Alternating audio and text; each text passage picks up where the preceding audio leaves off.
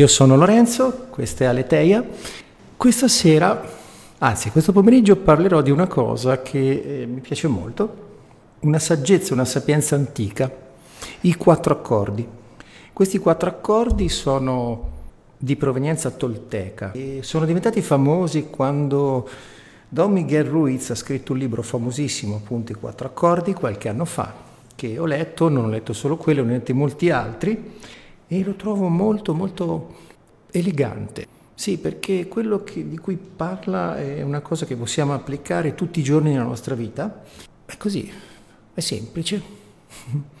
Da che cosa parte? Parte da una cosa che condividono eh, diverse sapienze antiche, cioè il fatto che noi viviamo in una realtà che è nostra, nel senso che la realtà che viviamo non è assoluta ed oggettiva, ma è una realtà che deriva da quello che noi ci teniamo dentro. Cioè, per spiegarlo in parole semplici, quando noi vediamo un foglio di carta bianco, possiamo dire che quel foglio di carta è bianco e tutti quelli che sono in grado di vedere ci possono dire che è bianco, ma la sensazione del bianco che abbiamo dentro di noi, com'è? Cioè, come io vedo il bianco, è identico come lo vedono gli altri?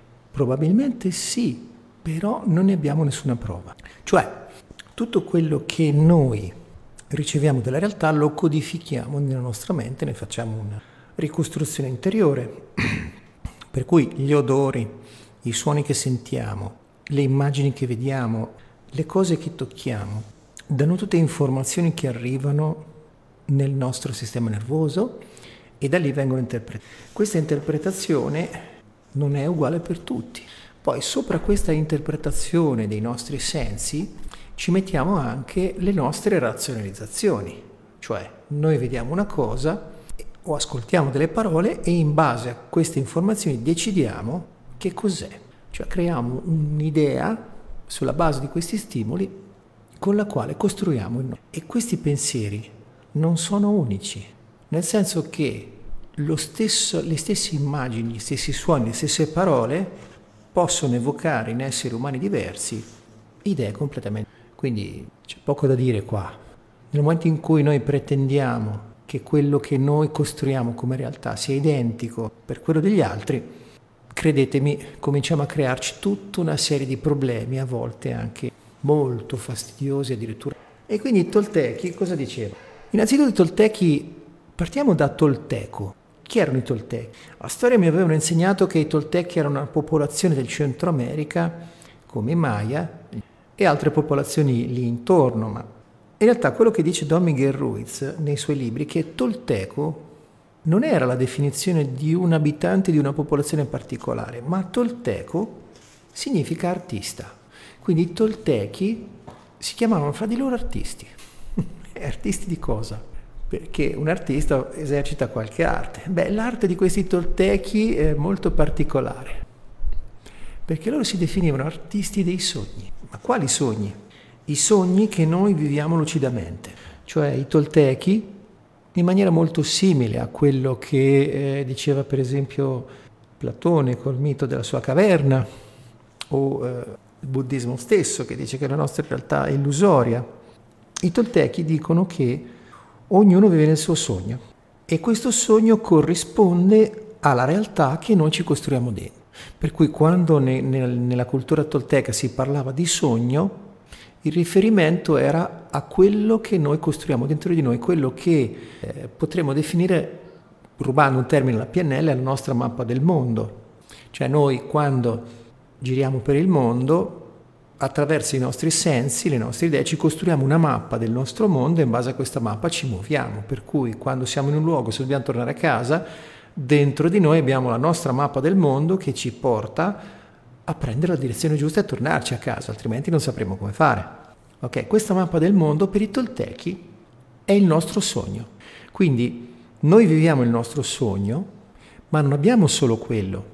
Noi abbiamo un sogno che racchiude tutta la famiglia, la nostra famiglia, i nostri amici, la nostra vita, poi abbiamo dei sogni via via sempre più grandi che racchiudono che so, la città, la regione, il paese, la cultura, la religione o il tifo per una squadra.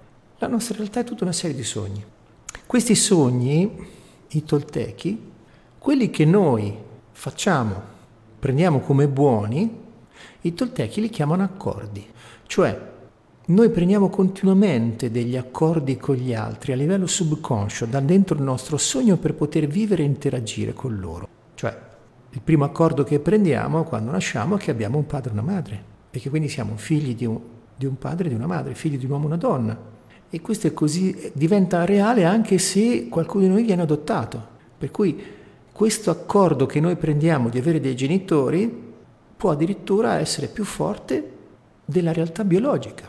Per cui possiamo considerare padre e madre dei genitori che ci hanno adottato, non quelli biologici che sono al mondo effettivamente. Quindi diventa un accordo anche qualsiasi regola di convivenza, qualsiasi regola di comportamento, qualsiasi regola morale. Sono tutti accordi per cui quando cominciamo ad andare a scuola, quando cominciamo a farci degli amici, quando cominciamo a interagire nel mondo del lavoro, quando interagire di amicizia, stipuliamo tutta una serie di accordi subconsci in base ai quali noi viviamo.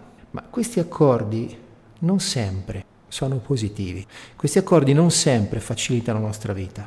Ci sono alcuni che rendono le cose più semplici perché se sei d'accordo come ci si comporta in un ambiente, bene o male interagisci in quell'ambiente e eviti con quelle, quegli accordi che prendiamo, eviti di crearti dei problemi e di vivere al meglio l'esperienza. Ma a volte non funzionano perché ci sono, può, è, succede spesso che prendiamo degli accordi che vanno a, a discapito della nostra vita, che non ci portano vantaggio. E quindi quello che si vede è che i sogni esterni spesso e volentieri causano sofferenza. Spesso per questi sogni esterni, per questi accordi, viviamo paure, viviamo drammi emotivi che non sono piacevoli. Questi sogni sono pieni di violenza, di paura, di guerra, di ingiustizia.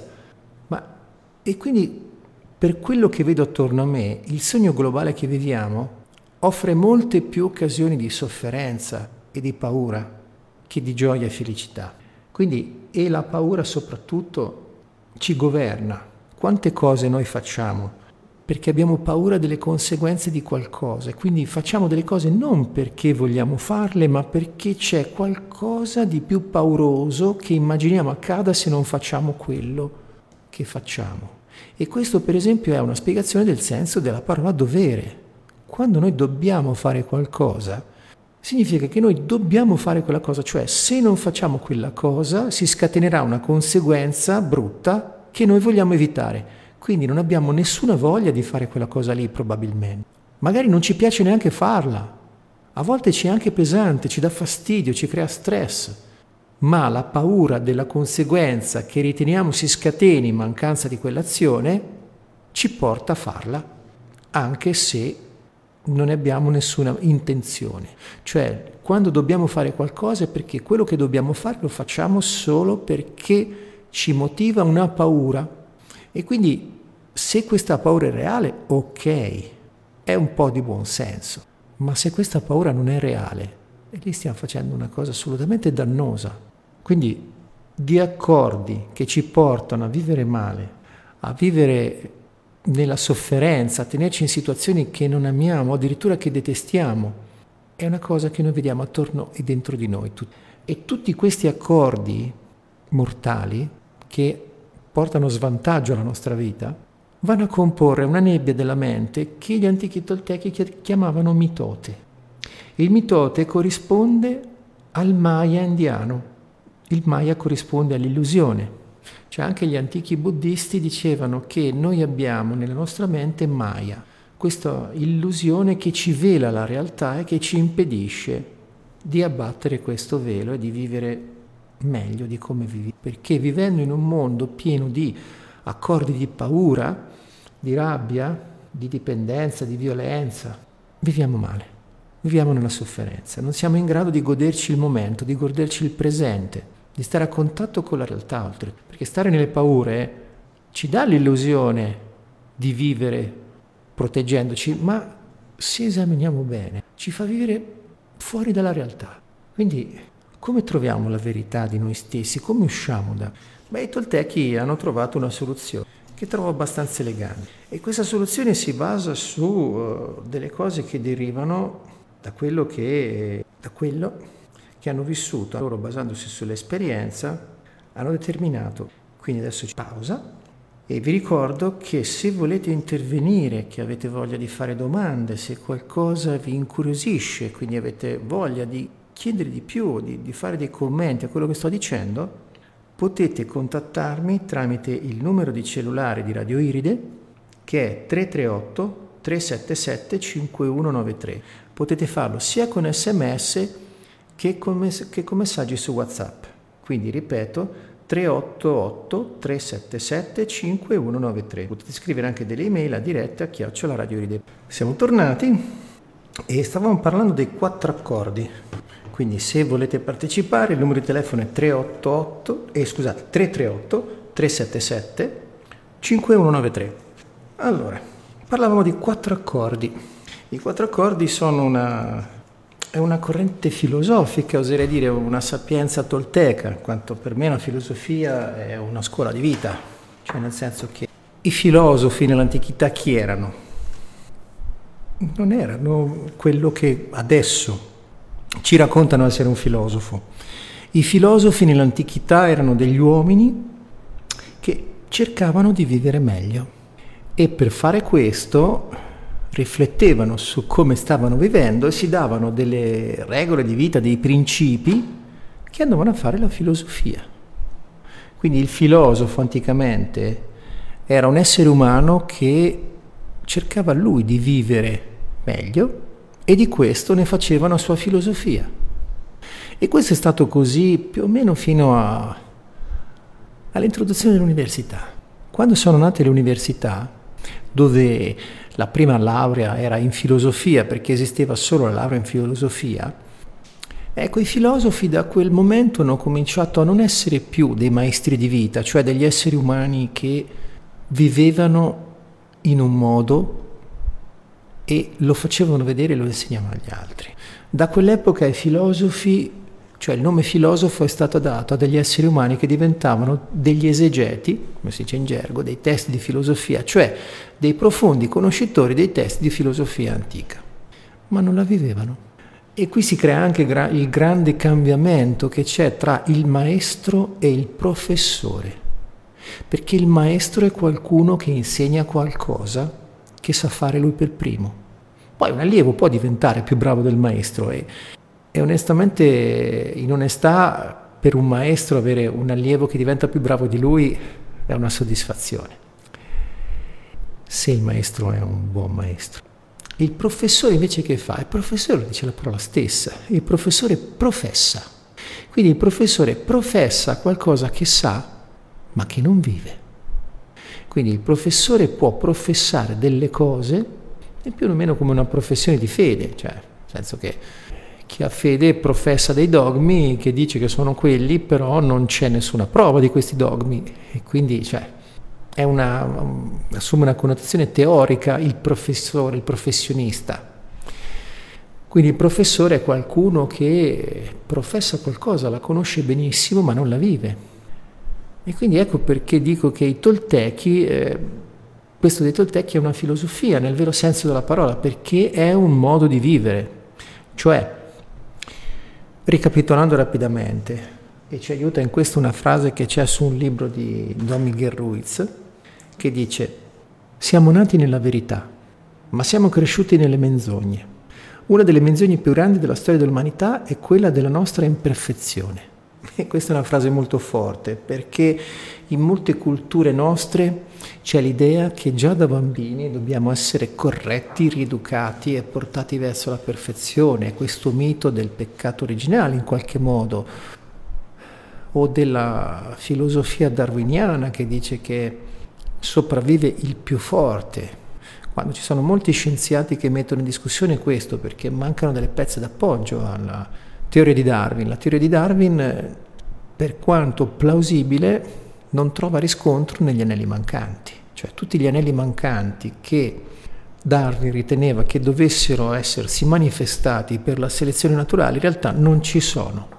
Per cui l'evidenza è che a volte è successo che delle specie sono scomparse, all'improvviso sono apparse nuove specie senza anelli di congiunzione. Qualcuno dice che eh, una specie può, per delle cose che sono connesse a quello che Jung vedeva nell'inconscio collettivo, una specie può prendere la decisione di cambiare, mutare contemporaneamente.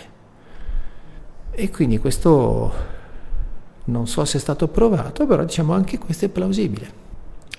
Quando siamo nel campo delle ipotesi, spesso la scienza prende delle ipotesi solo perché sono state ripetute all'infinito come vere. Quindi sono molti gli esempi di dati manipolati che portano delle conclusioni ma che in realtà possono essere letti in altra maniera. Quindi Cosa, una cosa stupefacente che ho visto di recente, ho visto su YouTube dei filmati di un ricercatore spagnolo, mi sembra, che con dei eh, piccoli altoparlantini ad ultrasuoni ha creato il modo di, di tenere in sospensione delle piccole masse di acqua, di liquidi o piccoli solidi, lui stava giocando con delle palline di polistirolo, per cui era, era in grado, aveva creato come una specie di pinza che riesce a sollevare queste palline di polistirolo, lo fa vedere in un video su YouTube, e a manipolarle tenendole sospese a mezz'aria. Ma prima di allora avevo visto eh, un altro esperimento dove con due altoparlanti normali, messi uno sopra l'altro, dando delle frequenze particolari, con il contagocce sospendevano delle gocce di liquido a mezz'aria tra i due altoparlanti e queste restavano lì, in barba alla legge di gravità questo scienziato spagnolo riusciva a spostare delle palline di polistirolo da una pinza all'altra, ne aveva due, una più grande e una più piccola, e se le passava da una pinza all'altra, quindi riusciva a passare delle cose senza toccarle. E questo può sembrare una magia, eppure la scienza è arrivata a fare anche questo, quello che una volta poteva sembrare magia. E quindi parlava Don Miguel Ruiz della menzogna della nostra imperfezione. Ecco, bisogna vedere perfezione che significato gli diamo, perché per quello che io penso la perfezione non esiste, esiste solo quello che esiste. La perfezione è una nostra astrazione, è un concetto mentale. Noi abbiamo le nostre idee di come dovrebbero essere le cose sopra nel mondo reale e queste possono diventare una delle nostre perfezioni, ma sono delle idee razionali. Quindi è, cioè, guardate gli esseri umani, non è mai esistito, non esisterà mai un essere umano perfetto. Esistono miliardi di esseri umani, ognuno unico e irripetibile, ognuno dotato di qualità incredibili che sono molto più belle di qualunque illusione di perfezione che noi possiamo metterci in testa. Quindi inseguire la perfezione rischia di essere un modo per non apprezzare noi stessi, gli altri e quello che esiste. Quindi siamo nati nella verità, ma siamo cresciuti nelle menzogne. Queste menzogne sono tutti quegli accordi che non hanno nessun senso se lo andiamo a guardare bene, ma che noi a volte anche inconsciamente ci mettiamo dentro. E quindi ci sono degli accordi molto brutti che ci portano a vivere in maniera povera, brutta.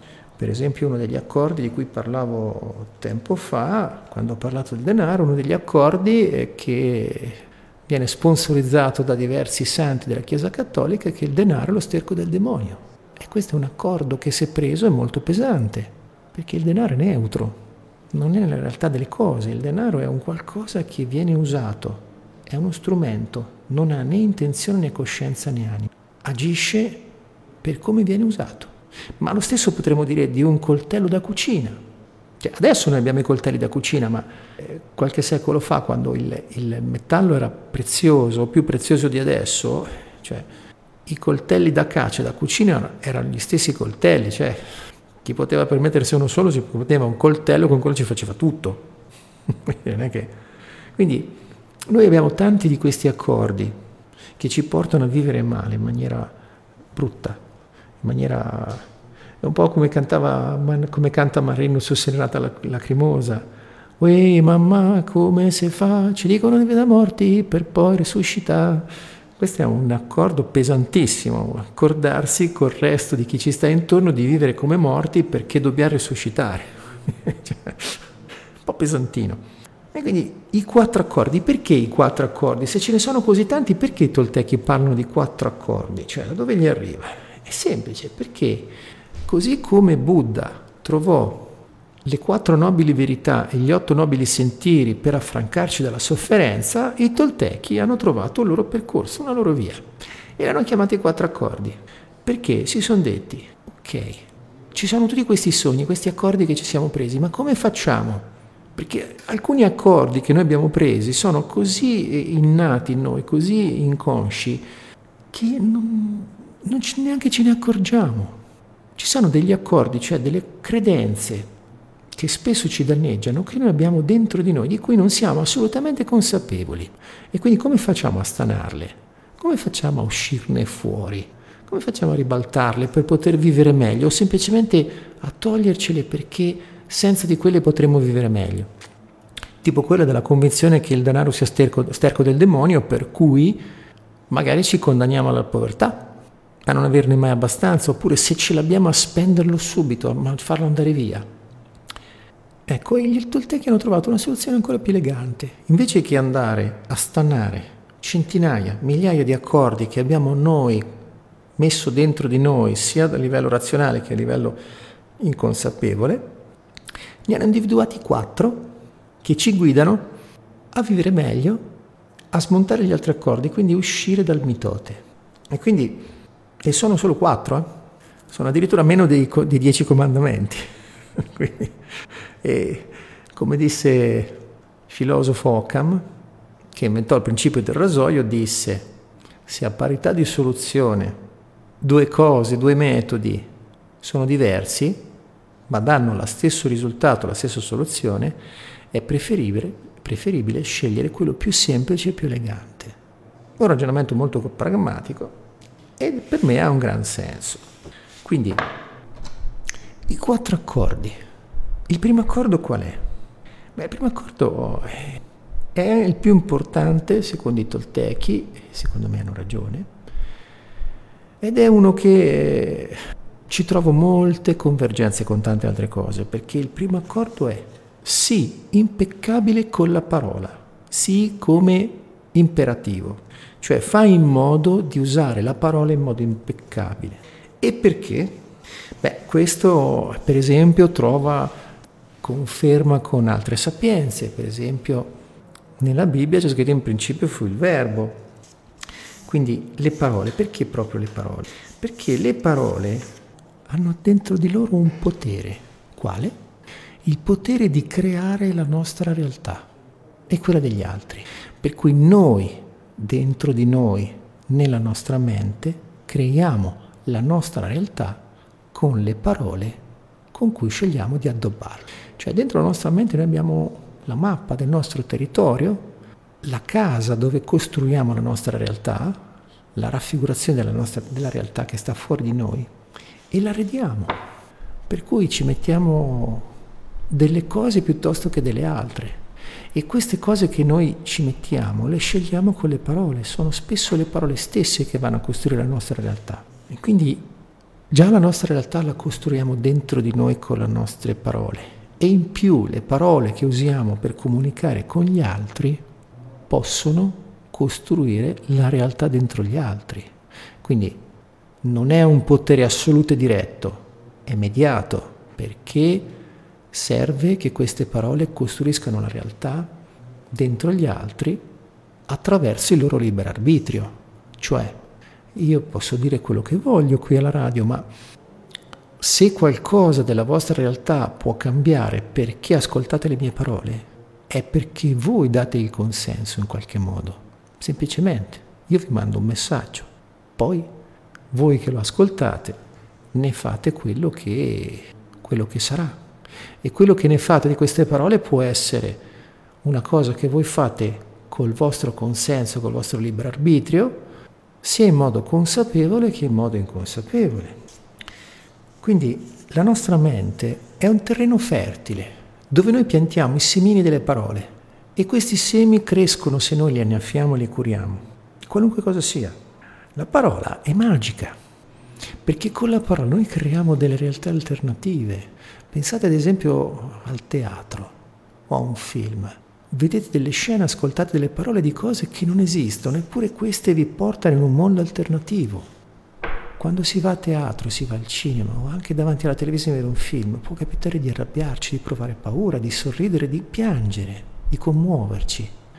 Eppure non sono cose reali, però sono messaggi che arrivano nella nostra mente, nel nostro interiore e creano la nostra realtà. Quindi un altro esempio, Per esempio, da, se qualcuno dice a una bambina, a una ragazza, guarda quella ragazza, è proprio brutta, la ragazza ascolta e se crede a quell'opinione, cresce con l'idea di essere brutta.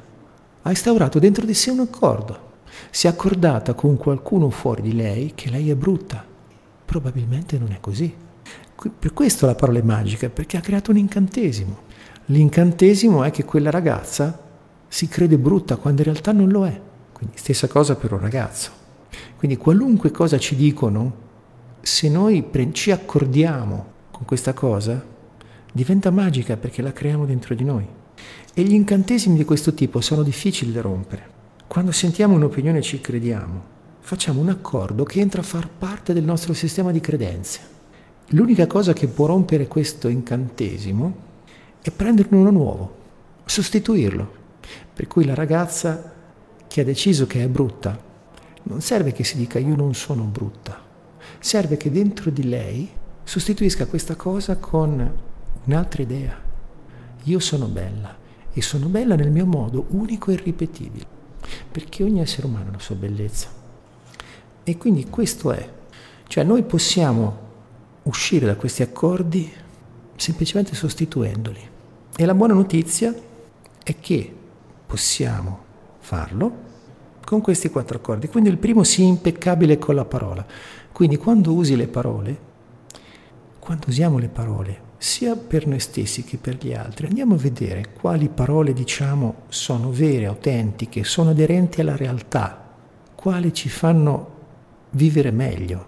E se troviamo delle parole che sono brutte, ci fanno vivere male, portano svantaggio alla nostra vita, sostituiamole con altre, amorevoli, verso noi e verso gli altri. Questo significa essere impeccabili, cioè significa dire cose leali, dire cose vere, ma anche dirle in modo gentile, perché non è importante solo il modo in cui le, le parole, il significato razionale delle parole, ma soprattutto il modo.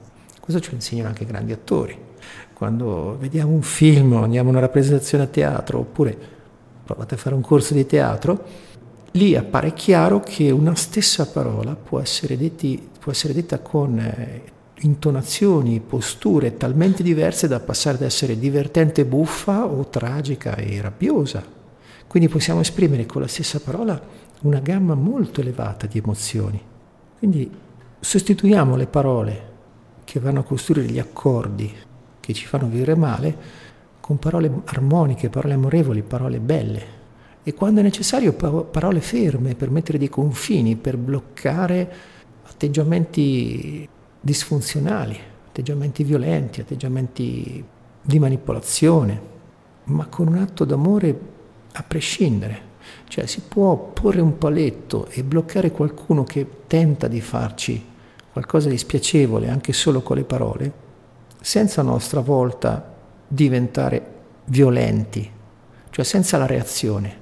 Quindi essere impeccabili con la parola significa anche imparare un po' alla volta a uscire dalla reazione, perché quando andiamo in reazione è probabile che ci po- possiamo trovare a usare delle parole che sono brutte, che fanno danno, che sono tutto il contrario di quello che può essere una parola amorevole. A volte anche un no può essere un atto d'amore.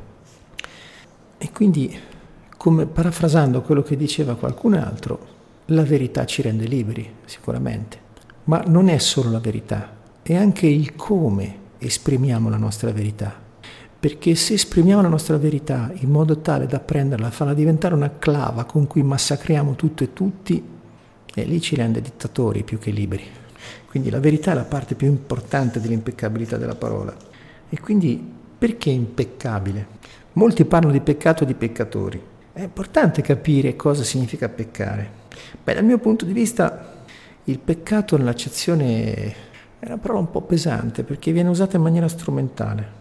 Cioè, tant'è che nei testi originali dei Vangeli, tanto per parlare di qualcosa vicino alla nostra cultura, la parola peccato è stata messa al posto della parola martia. Amartia significa sbagliare, sbagliare mira in greco. Quindi peccare significa proprio sbagliare mira, significa fare una cosa che se fossimo consapevoli di che cosa stiamo facendo, probabilmente non faremmo, perché la nostra natura interiore è amabile, è compassionevole.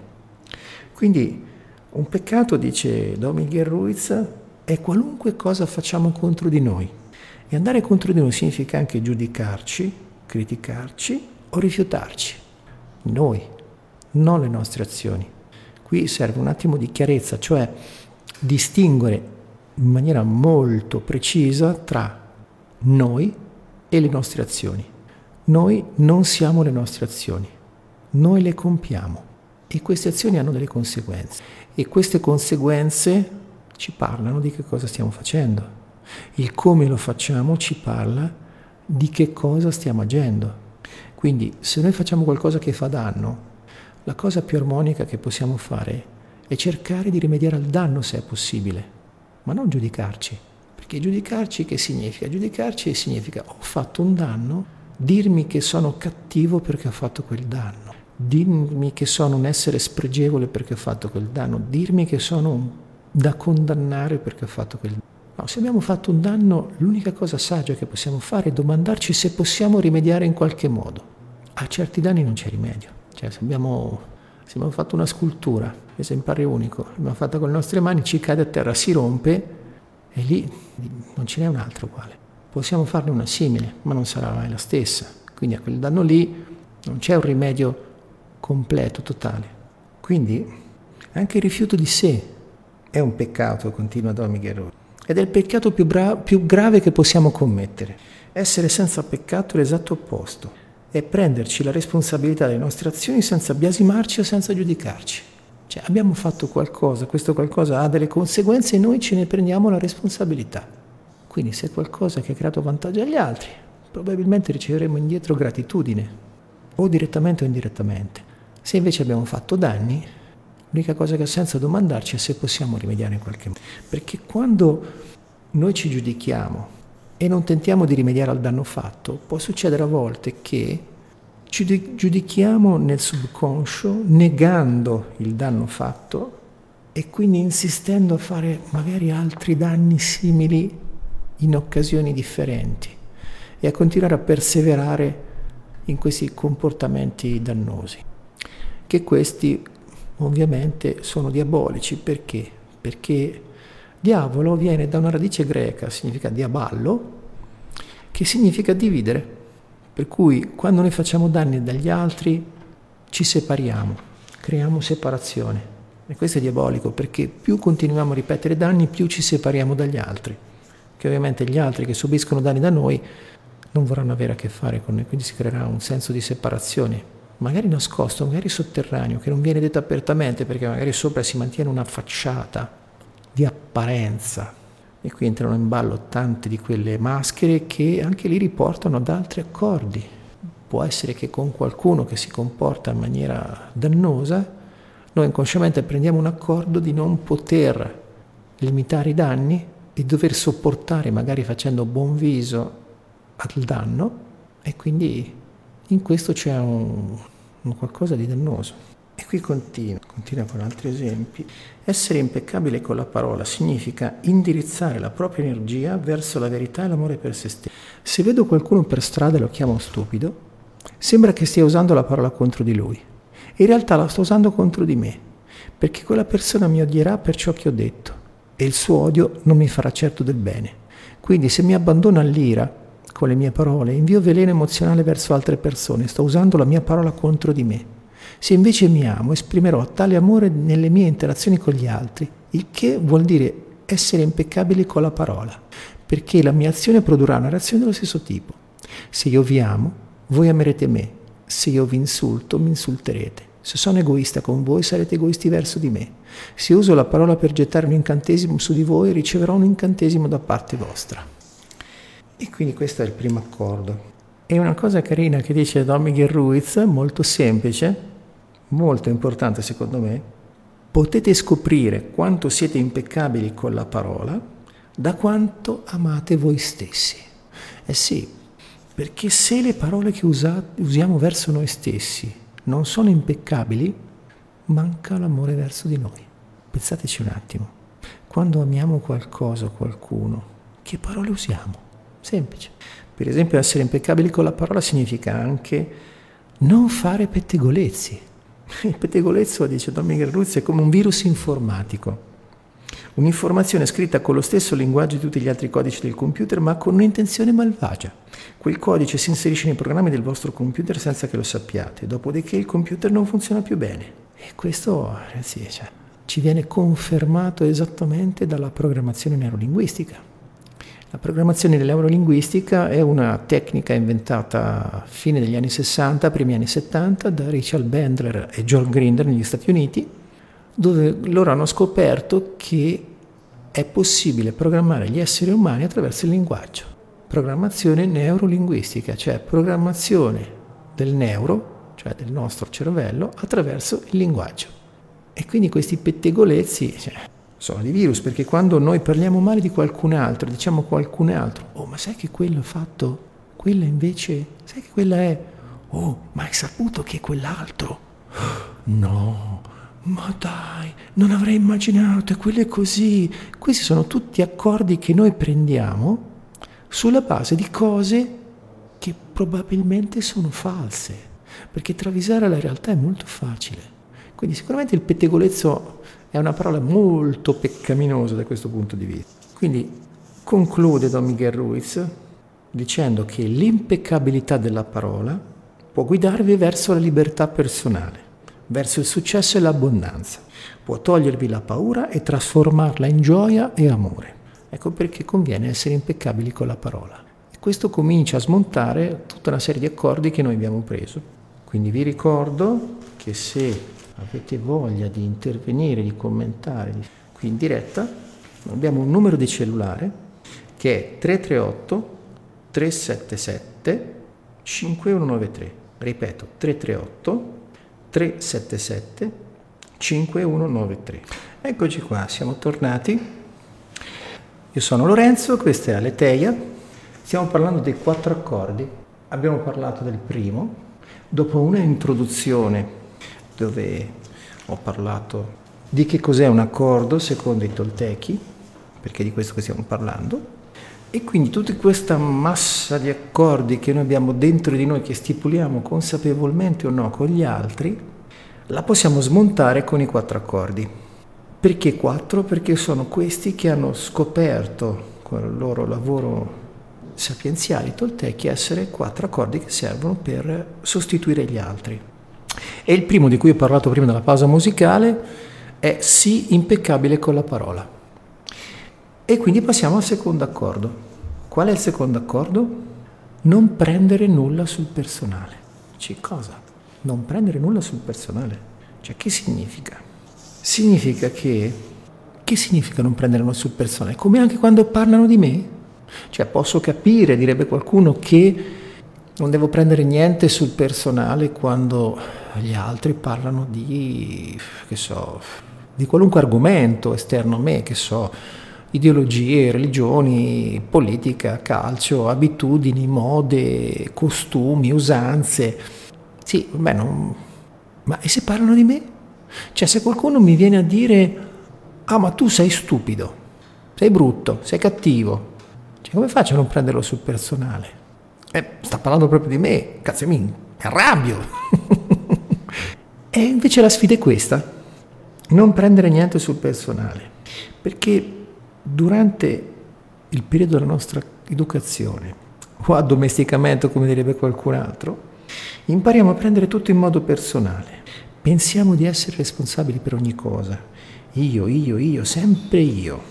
Invece, tutto quello che gli altri fanno non è causa nostra, è una loro decisione, che ne siano consapevoli oppure no.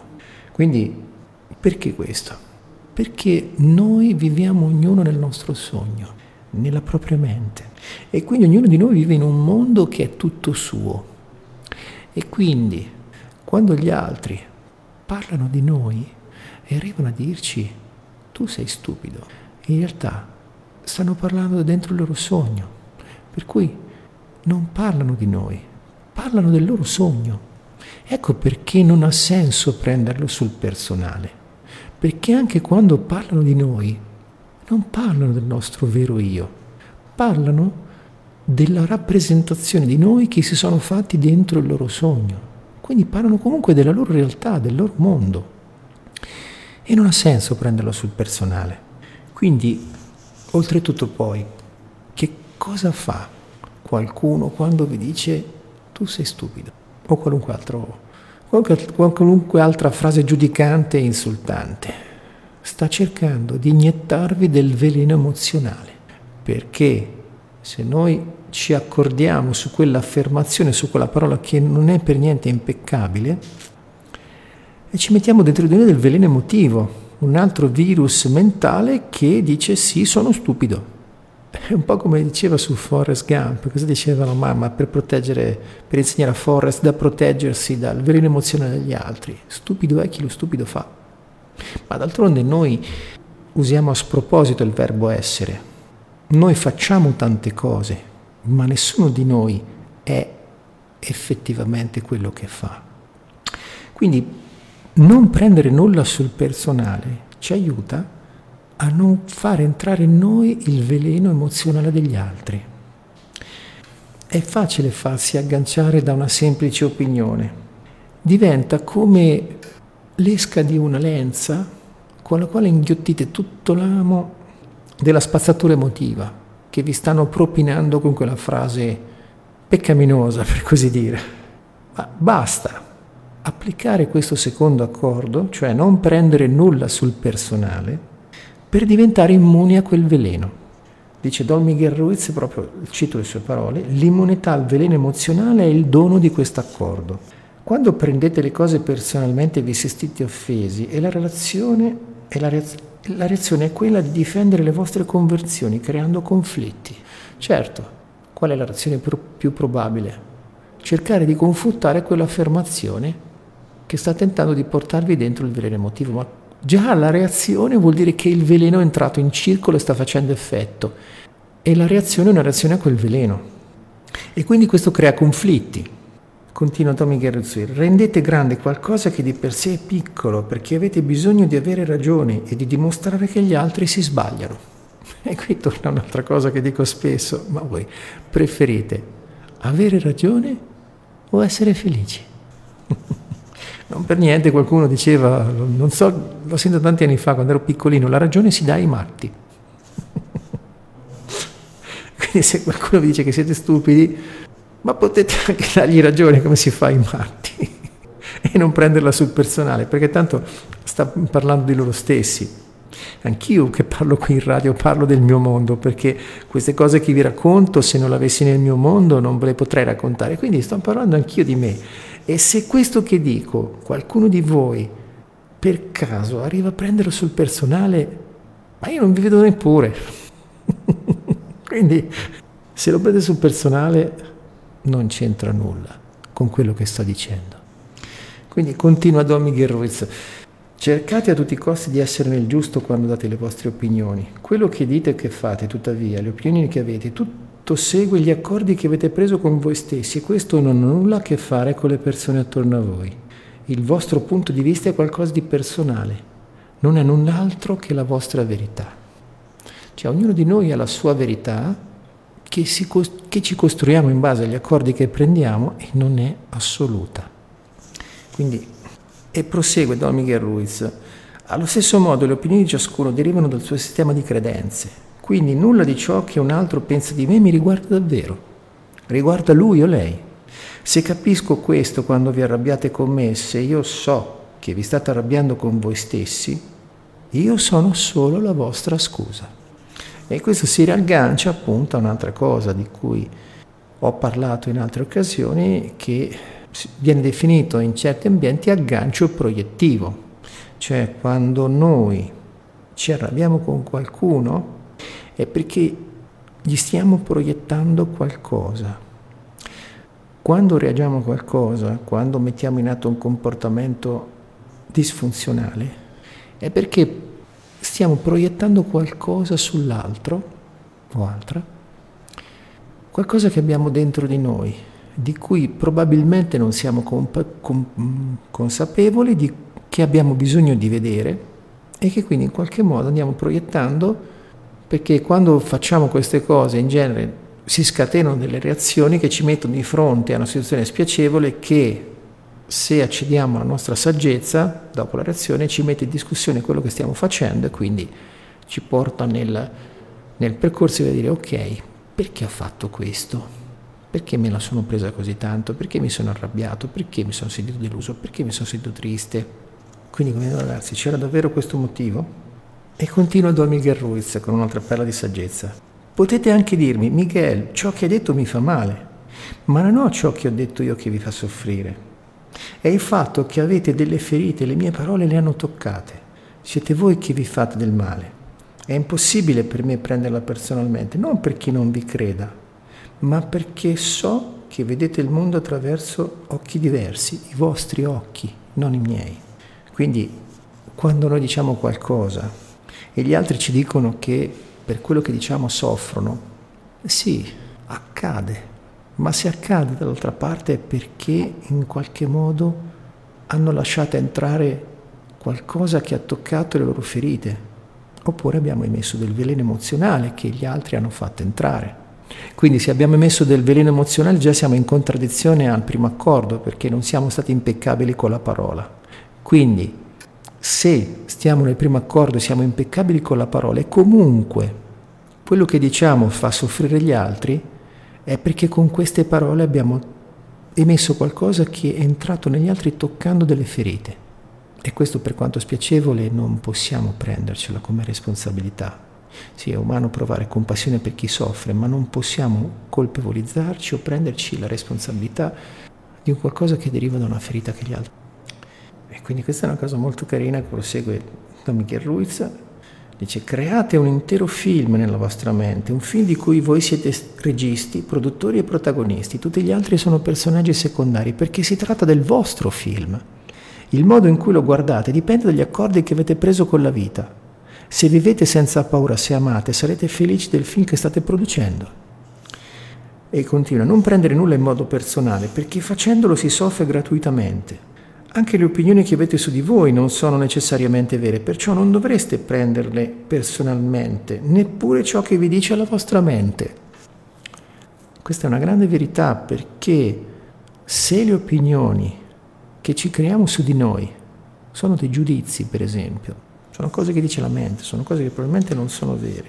Cioè qualunque giudizio può essere riformulato in maniera, in maniera diversa, cioè perché spesso il giudizio parte da un errore che facciamo che ha delle conseguenze dannose e invece di dire ok, ho creato un danno, cerco rimedio, non si cerca il rimedio, si cerca di nascondere a volte anche il danno, cerca, si, a volte si rifiuta di ammetterlo, oppure e quindi rimane dentro di noi un senso di condanna perché dentro di noi nel subconscio c'è comunque il giudizio, la parte rovesciata che dice no, hai sbagliato, oppure ci si condanna apertamente e spesso il condannarci è una, un modo anche per evitare di cercare rimedio, come se il farci del male, giudicarsi fosse un rimedio non è mai un rimedio.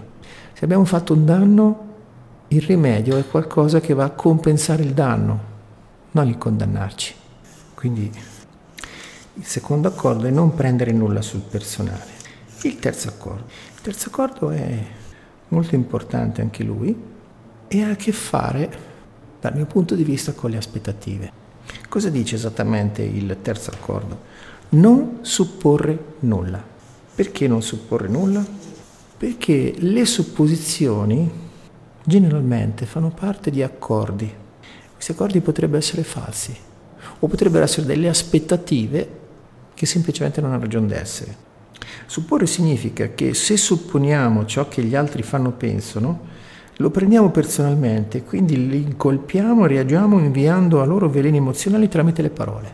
Per cui non supporre nulla mi viene in mente la vecchia barzelletta dove c'è un tipo che tutte le, le mattine presto, alle 5 del mattino, prendeva la bicicletta per andare al lavoro, un giorno gli si buca, sta per andare a chiedere, quindi decide di andare a chiedere contro voglia la bicicletta in prestito al vicino e comincia a pensare dentro di sé, ma vedrai che il vicino adesso lo sveglia alle 5 del mattino, non gli sta bene, poi quello è geloso della bicicletta, sicuro non me la darà, E quindi anche se lo supplicherò, lui non mi darà la bicicletta perché è proprio uno stronzo.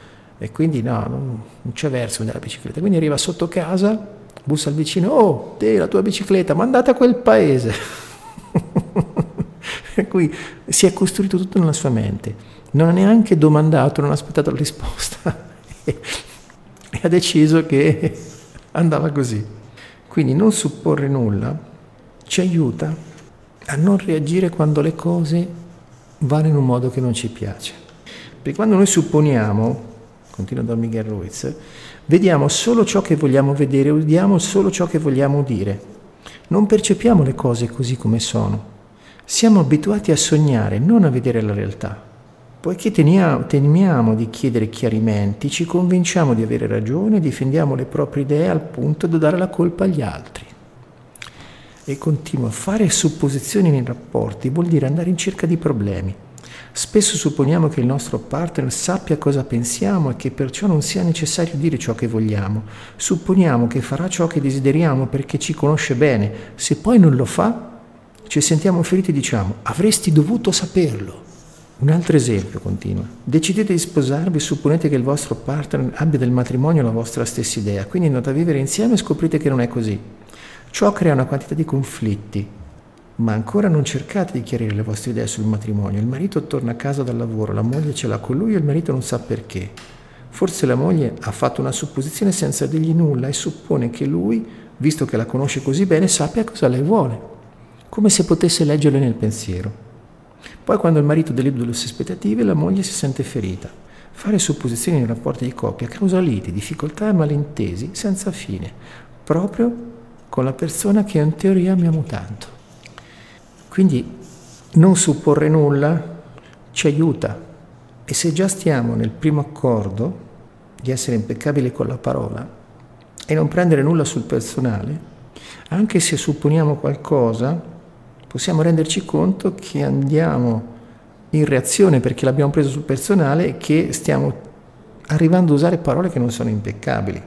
Quindi il non supporre nulla ci aiuta a vedere la vita per quello che è. Perché quando supponiamo qualcosa abbiamo già un'idea preconcetta e quando qualcosa esce da queste nostre supposizioni può accadere che entriamo in reazione. Quindi un'altra cosa bellissima che dice Don Miguel Ruiz in questo libro è il vero amore è accettare gli altri così come sono, senza volerli cambiare. Se cerchiamo di cambiarli, significa che in realtà non ci piacciono. Se prendete la decisione di vivere con qualcuno, è meglio trovare una persona che sia proprio come piace a voi. È molto più facile vivere con chi è già come lo desiderate, senza bisogno di cambiare nulla. E poi prosegue con una cosa che assomiglia un po' al discorso che ho fatto all'inizio della trasmissione. La più grande supposizione che facciamo è che tutti vedano le cose nel nostro stesso modo. Immaginiamo che gli altri sentano ciò che sentiamo noi, giudichino con il nostro stesso metro e maltrattino le persone come facciamo noi.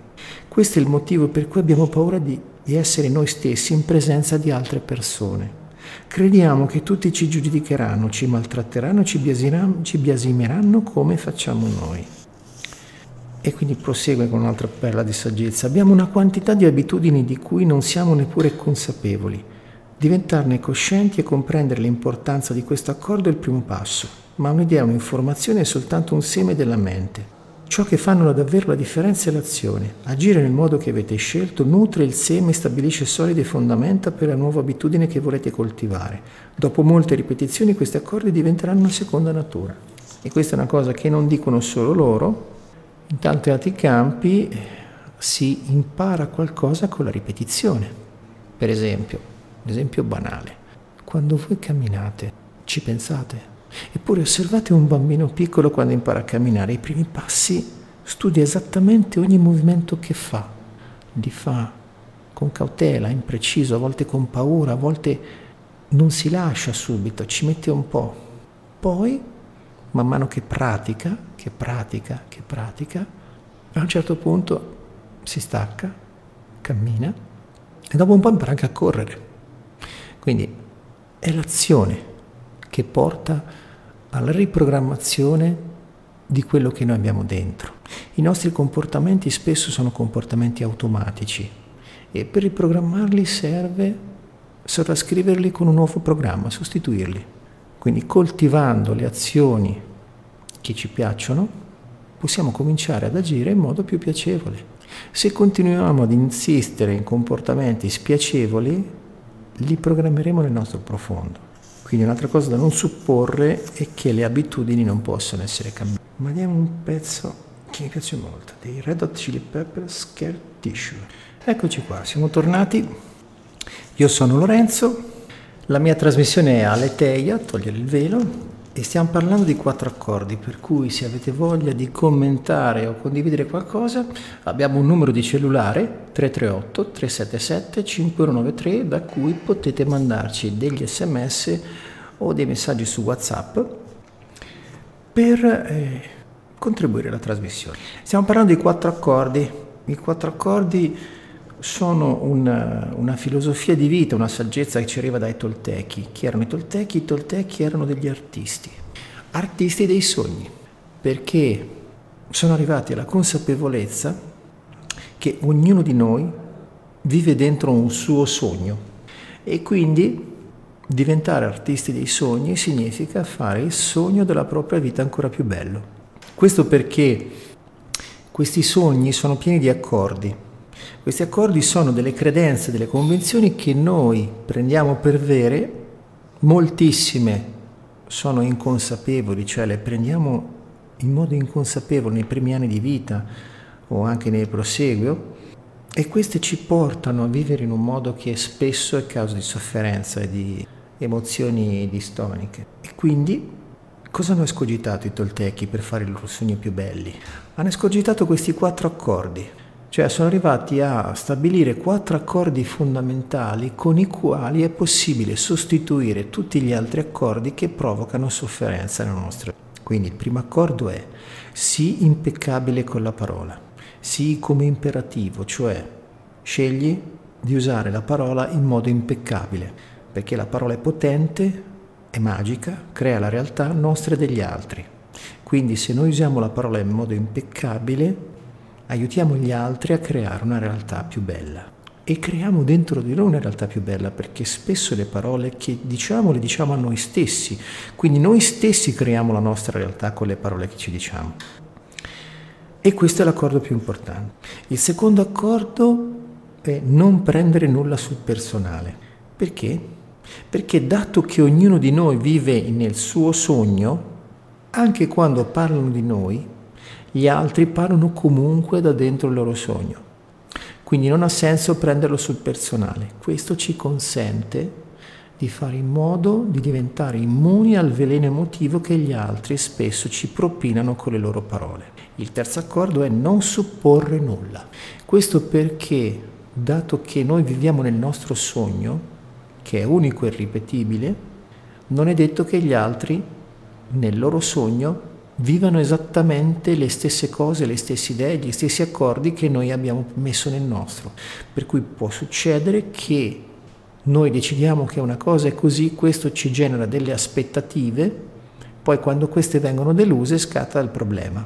Se non supponiamo nulla, siamo in grado di affrontare la realtà in maniera più bella e anche di fare cose diverse, perché se noi non supponiamo nulla, in certi casi, ci può essere anche l'occasione per fare qualcosa di diverso, tipo, ok, lui o lei farà questo, è una mia aspettativa, una mia supposizione, oppure a lui o lei può, piace questo, ma questa è una mia supposizione. Quindi magari prima di fare o dire qualcosa, cercare di appurare se è vero quello che noi abbiamo supposto, se non è vero fare qualcos'altro. Quindi a qui non supporre nulla.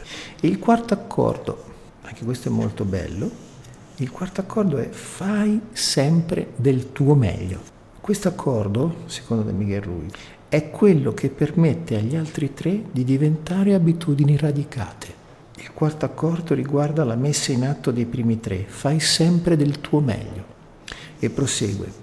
In qualunque circostanza fate sempre del vostro meglio, né di più né di meno, ma ricordate che il vostro meglio non è mai lo stesso può cambiare da un momento all'altro. Quando vi svegliate freschi e riposati al mattino, il vostro meglio sarà diverso da quando siete stanchi e assonnati. Quando siete in buona salute anziché malati, sobri anziché ubriachi, il vostro meglio sarà molto diverso. Senza preoccuparvi della qualità dei vostri sforzi, continuate sempre a fare del vostro meglio, né più né meno. Se cercate di fare di più, impiegherete più energia del necessario, alla fine il vostro meglio non sarà comunque abbastanza.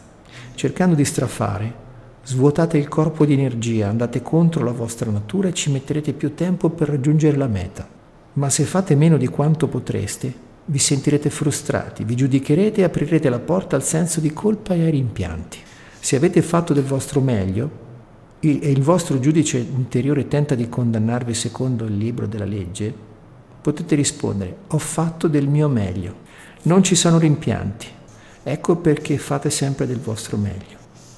E quindi qui parla del giudice interiore. Un'altra cosa che è molto importante nella tradizione tolteca sono i parassiti interiori e soprattutto due che sono complementari, simbiotici che abbiamo dentro, il giudice e la vittima. Noi secondo i toltechi, ma non solo secondo i toltechi, abbiamo queste due entità, questo giudice e questa vittima interiore che lavorano di comune accordo perché come faceva osservare qualcuno, quando ci diciamo qualcosa dentro di noi, già siamo in due, perché c'è uno che parla e un altro che ascolta. Quindi una parte parla, un'altra ascolta. Quindi se c'è una parte che giudica, c'è anche una parte che viene giudicata. E questi sono proprio due parassiti che noi abbiamo dentro. Ecco, questi parassiti tentano di fare il loro mestiere, il giudice di giudicare e la vittima di farsi condannare. Quindi fare del nostro meglio, essere impeccabili, quindi cominciando a essere impeccabili con la parola con noi e con gli altri, a non prendere nulla sul personale anche quando i nostri parassiti interiori ci giudicano o si lamentano perché fanno le vittime, a non supporre nulla, quindi questo ci aiuta anche a non giudicare quello che fanno gli altri e non giudicare nemmeno quello che facciamo noi lo portiamo in azione facendo sempre del nostro meglio, perché fare del nostro meglio significa essere consapevoli anche che il nostro meglio non è sempre costante. Anche questo, se ci pensate, è una supposizione che il nostro meglio sia sempre costante. Il nostro meglio varia di momento in momento. E quindi quando noi impariamo qualcosa, ci evolviamo, tutte le risorse che abbiamo dentro di noi sono a disposizione di tutte le nostre parti quindi se impariamo qualcosa di bello, qualcosa che va meglio, qualcosa che funziona meglio, qualcosa che ci piace, qualcosa di efficace, è a disposizione non solo delle nostre parti belle e autentiche, ma anche a disposizione nostre, dei nostri parassiti interiori. Quindi se imparate qualcosa di buono, imparate, che so, una migliore eloquenza, un, qualcosa di intelligente, qualcosa di sofisticato, un modo per fare qualcosa, questo qualcosa è a disposizione anche delle nostre ombre. E c'è una storiella molto carina in questo libricino che sto leggendo Miguel Ruiz, che parla dei quattro accordi, che è una favola, una storiella, quindi ve la racconto. C'era una volta un uomo che voleva trascendere la sofferenza, così andò in un tempio buddista per cercare un maestro che lo aiutasse. Appena lo trovò, gli chiese, Maestro, se medito quanto, quattro ore al giorno, quanto tempo impiegherò a trascendere le mie sofferenze? Il maestro lo guardò e disse, se mediti quattro ore al giorno forse ci metterai dieci anni. Pensando che poteva fare meglio, l'uomo disse allora, Maestro, e se medito otto ore al giorno, quanto tempo ci impiegherò a trascendere? Il maestro lo guardò e disse, se mediti otto ore al giorno forse ti ci vorranno vent'anni. Ma come mai se mediti di più ci metterò più tempo? chiese l'uomo. E il maestro rispose, non sei qui per sacrificare la tua gioia e la tua vita, sei qui per vivere, per essere felice e amare. Se il meglio che puoi fare sono due ore di meditazione e invece ti sforzi a meditare di otto ore, ti stancherai, non capirai il senso della vita e di ciò che stai facendo e non ti godrai la vita. Fai del tuo meglio e forse scoprirai che indipendentemente da quanto mediti puoi vivere, amare ed essere felice. Quindi fare sempre del nostro meglio, con la consapevolezza di quale sia il nostro meglio, ci consente di fare le cose in maniera armonica e quindi di applicare anche gli altri tre accordi. E prosegue. Esprimere il vostro essere vuol dire agire. Potete avere grandi idee in testa, ma ciò che fa la differenza è l'azione, senza la quale non ci saranno risultati né ricompense. Se fate sempre del vostro meglio vuol dire che agite. Del pro- fare del proprio meglio vuol dire agire perché amate farlo, non perché vi aspettate una ricompensa. La maggior parte delle persone fa esattamente l'opposto. Agisce solo quando pensa di poter ricevere una ricompensa e non si diverte. Molte persone vanno al lavoro ogni giorno pensando soltanto allo stipendio, ai soldi che prenderanno in cambio di ciò che fanno. Non vedono l'ora che sia venerdì o sabato. Lavorano duro tutta la settimana e sopportano un'attività che non amano, ma che sentono di dover fare. Devono pur pagare l'affitto e mantenere la famiglia. Se agite per il piacere di farlo senza aspettarvi nulla, scoprirete di amare tutto ciò che fate. La ricompensa arriverà, ma voi non l'aspettate con attaccamento e a volte riceverete persino più di quanto vi aspettavate. Quindi fare del nostro meglio ha anche a che fare con le nostre scelte, cioè quello che noi facciamo tutti i giorni, tutti i giorni in maniera sempre uguale, è fare del nostro meglio. Una cosa utile può essersi, può essere domandarsi, sto facendo del mio meglio? Perché se non faccio del mio meglio, che cosa sto facendo?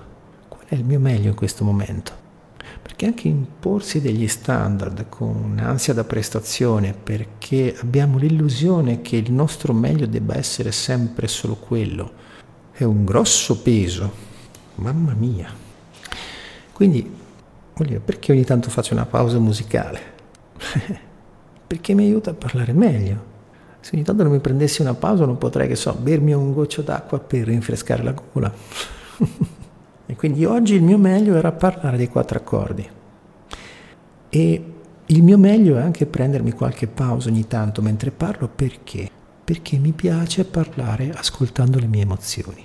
Se parlassi di fretta, se parlassi velocemente, mi imponessi un ritmo incalzante, non riuscirei a stare in contatto con le mie emozioni e probabilmente non avrei niente da dire perché non mi interessa dare, alimentare la mia mente. Nella mia mente già c'è, c'è abbastanza di suo, figurati. Invece mi piace l'idea di cercare di arrivare all'impeccabilità con la parola. E questo lo posso fare se ascolto le mie emozioni. Perché se non ascolto le mie emozioni la tentazione è forte di dire delle parole che sono in contrasto. Allora quindi mentirei per primo a me stesso. Certo, le mie emozioni possono essere basate su delle cose che non sono reali, a volte mi rendo conto, però è la sola verità che ho. Poi può succedere che mi arrivano degli sprazzi di consapevolezza per cui cambio le mie emozioni perché mi rendo conto che fuori di me la realtà non è come l'avevo percepita. Ma comunque sia, se non sto in contatto con le mie emozioni, come faccio a sentire la mia verità? A livello mentale posso raccontarmi tante cavolate, quindi, e sono molto abile in questo. È molto più impegnativo stare a contatto con le proprie emozioni e quindi esprimerle. Anche perché spesso e volentieri le nostre emozioni sono anche rivolte verso noi stessi, quindi rientrano anche nel secondo accordo di non prendere nulla sul personale.